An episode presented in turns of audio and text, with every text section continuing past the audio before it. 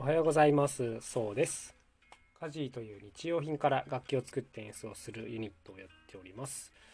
さて、えー、1週間2週間ぐらい前からか、えーと、カジーのホームページでですねカジーを応援するという項目を作ってまああの月300円もしくは月1000円で応援するという、まあ、試みをやってるんですけどもなんとすで、ー、にもう8名の方が、えー、応援してくださっています。もう本当にありがたいですね。えー、と写真を送ってくれた方は、えー、その方の写真を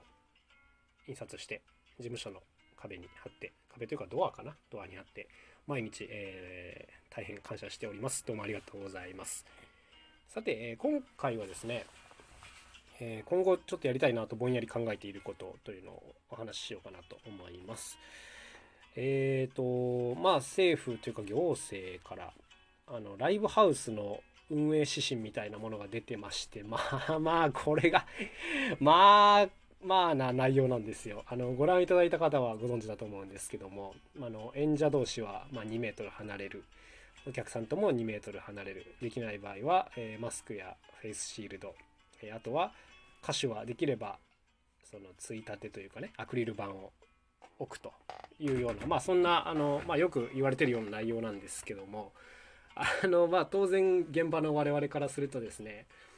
あの基本的にこういったことっていうのは全て価値を減らす方向の対策なのであのまあ対策を施した上でライブをやることはもちろん可能なんですがシンプルに多分面白くないっていうのはもう火を見るより明らかなんですね。だから当然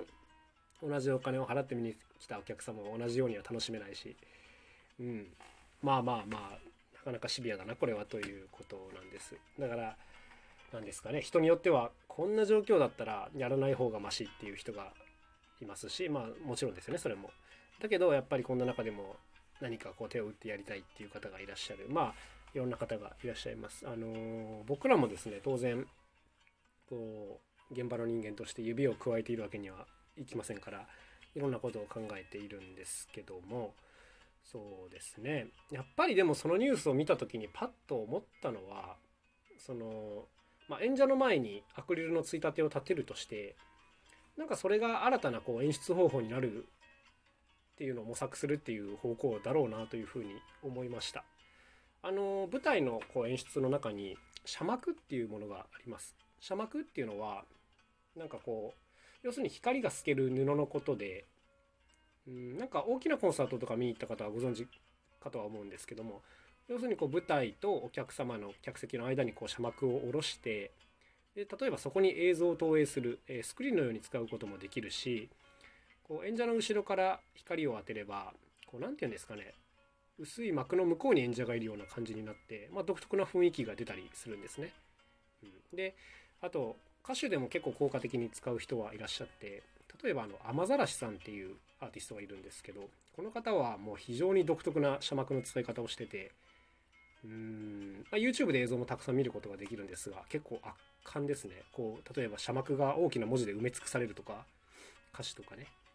でそれがこう次々流れていくようななんかすごいこう面白い独特な演出をされてます。っていうまあこういうイメージはちょっと自分の中にもあったのでまあ、例えばそのアクリル板をシンプルにねスクリーンにして何か面白いことをやれるんじゃないのかなみたいなことはとりあえずパッと思いつきました。はい、あのー、だから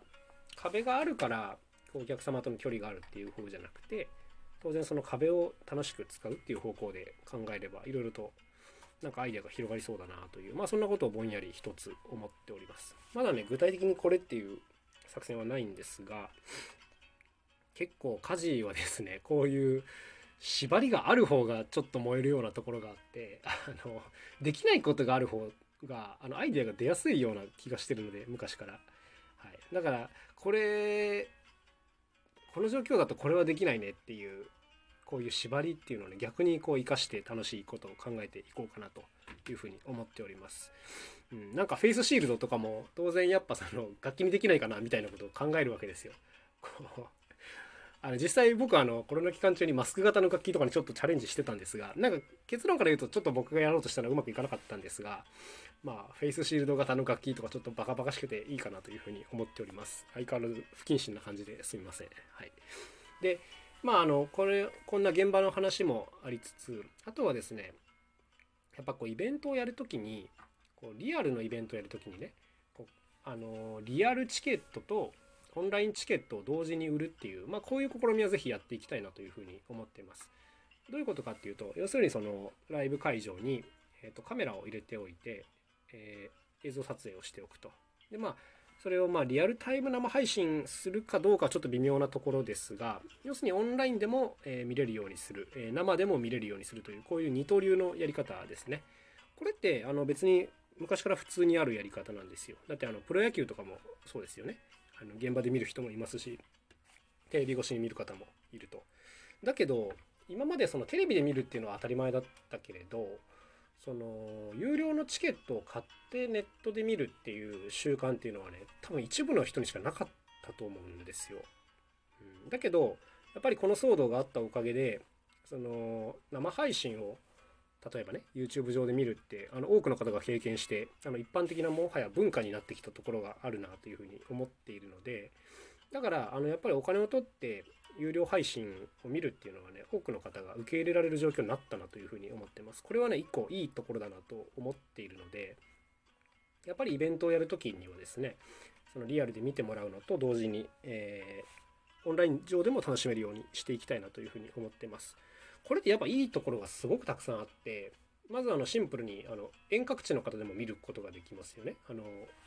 普通に来るのには大変だった方も見ることができますし、まあ、何らかの事情があって現場に来れない方、まあ、例えば子供が小さいとか何らかの障害があって家から出れないとか、まあ、そんな方もねあの楽しめる選択肢が増えたっていうことになるんですごくいいなと思ってるんです個人的には。まあもちろんその実施する上ではその撮影班をどうするかとかその配信の回線をどうするかとか、まあ、課題は山ほどあるんですが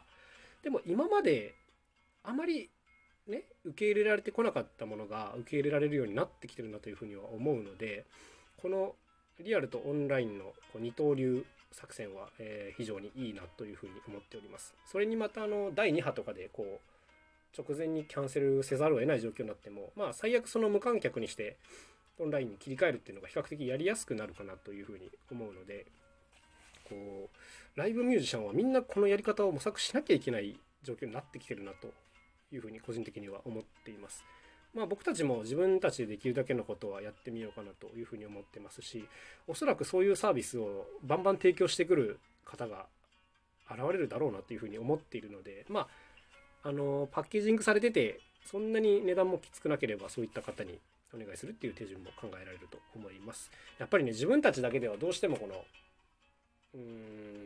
ん、まあ、撮影技術もあれですしあの単純に演奏中は操作できないんでやっぱりねいろんな人の助けを借りることにはなると思います。けれどそういうことをやりたいなという感じでございます。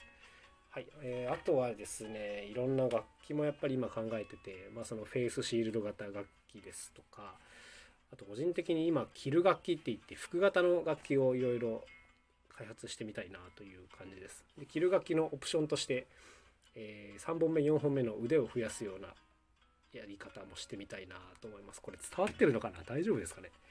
あと昨日ちょっとぼんやり思ってたのはこう鳥の声とかこ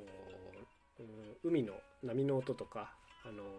雨の音とかそういった環境音